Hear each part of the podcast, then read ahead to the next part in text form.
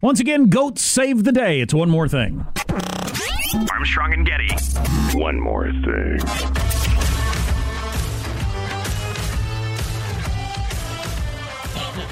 So we got a text from somebody who's been without electricity for five days. Before we get to the goats thing, this is not goats related.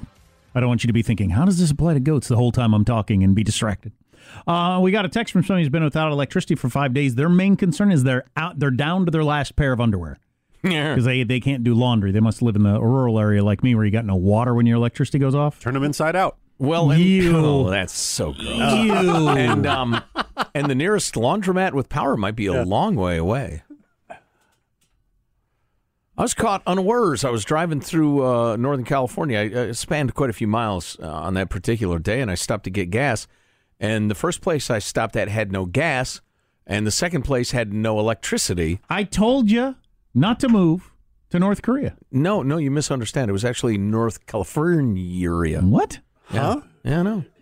It's amazing. Anyway. Anyway, so what's the goat story, Marshall? Well, you got the uh, big fire burning around the Ronald Reagan Presidential Library down in Southern California, and apparently the fire has grown rather dramatically, up to 970 acres at the time of this podcast. Fire came within 30 yards of the complex on Wednesday morning, We're recording this on June seventeenth, two thousand six. but it has been protected. That's funny. But it's, been hilarious. It's been protected by aerial water drops and a fire break, a fire break of cleared vegetation that functions as an effective barrier to stop raging wildfires. And that fire break was created by a herd of goats that's brought in every year to eat the vegetation Hmm. and create the break. The humble goat. The humble goat. We move we move our goats around our property to do that sort of thing, and they they will lay waste to a big thicket of weeds and bushes and stuff like that, and it's just d- like the infield of a baseball field when you're done. Mm-hmm. It's, It's just amazing. flat hard dirt. Yeah, yeah, it's funny. The idea of goats and or sheep clearing brushland is very well known in my part of the world. Um, all the developments do it. All all the uh, Right. the, the towns and everything, because it's hilly and brushy, and they do a fabulous job. And you don't have to pay them health care. uh, well, there's They that. seldom sue for sexual harassment. That's true. Seldom. seldom. Yes, well, they but make a watch out. hellacious uh, lot of noise for as long as they're in the area, but the, a day or two they just clear the hell out of a hillside. Uh, Plus, it lends itself well to uh, to uh, really unfortunate bestiality jokes. I've found um, there are goats that uh, clear, or I guess it's sheep mostly that clear around my favorite golf course, and um, I'm playing with my buddy and former neighbor Sam, and I always tell him, "Listen, Sam, I hear your ex girlfriend, Sam, Sam." and it sounds like that. and you can see they're private. It's probably funnier if you're there. Oh no! Oh no! You can see them. I'm telling you. goat related, but not goat related. Um, a friend of ours had a goat that had five baby goats at once, which is more than you usually have. That doesn't happen very often. But it's What's not typical? What's average? like uh, two or three. Okay. Um, but it's not like a world record or anything. It's just you know kind of unusual.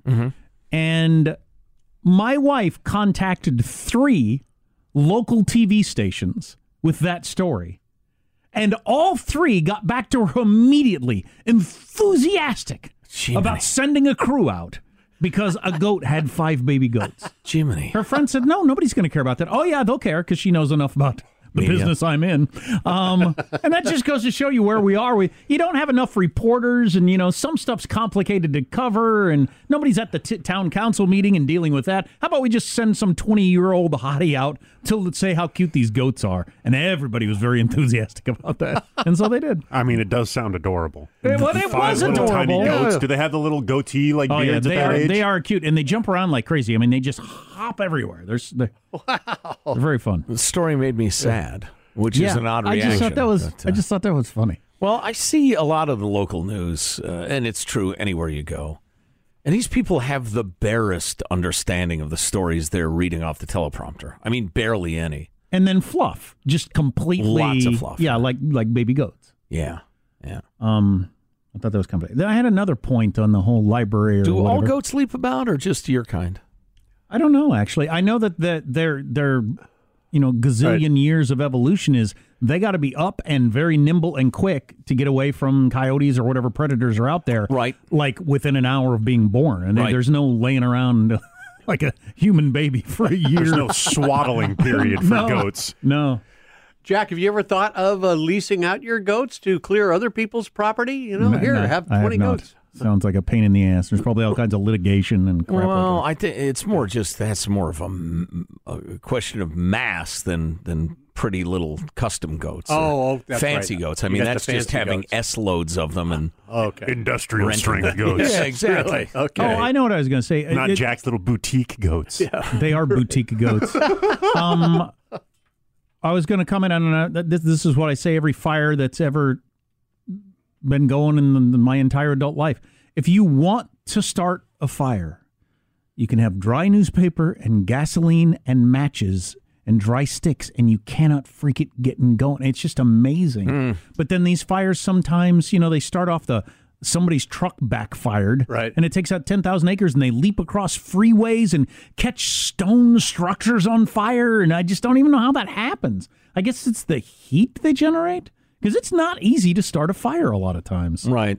Yeah. I guess it's just so freaking hot and the wind whipping so much. Yeah. I hope it doesn't get the library because there would be gazillions of words of history Yep. in there that would be destroyed. I don't know if it's all on uh, i- i- digitalized at this point or not. I'll bet it's not. Oh, that reminds me, man. We've got to get our our uh, what do you call it? The, the the part of the roof where it's like a seam. It's a low part, so it doesn't matter. But the, the pine needles in that is an incredible fire hazard because if an ember lands on your shingles, it'll just burn out. It doesn't matter.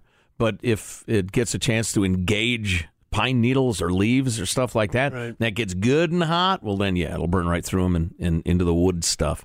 So god dang it, I got to get that done. I wouldn't want to said, Oh Lord Jesus, it's a fire. I don't mean this in any way to make light of anybody who's lost all their stuff and how difficult that would be and all that sort of thing. But man, if my house burnt down with all my stuff in it, it might be one of the great blessings of my life.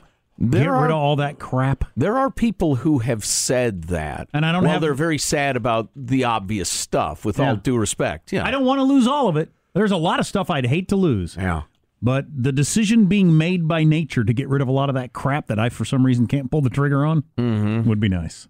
Just start over. can you hire somebody? Well, that was To the set mo- your house on fire? Yeah. It's, it's a crime. It's called insurance fraud. the mob does that sort of thing. Can you hire somebody? You hire somebody to kill your wife. There's all kinds of things you can do. All right, look, you're a fire. You're going to get rid of everything but the obvious, most important, and or most expensive stuff. I want 65% of my stuff gone. I'm leaving. I'll be back in, on Thursday. You know?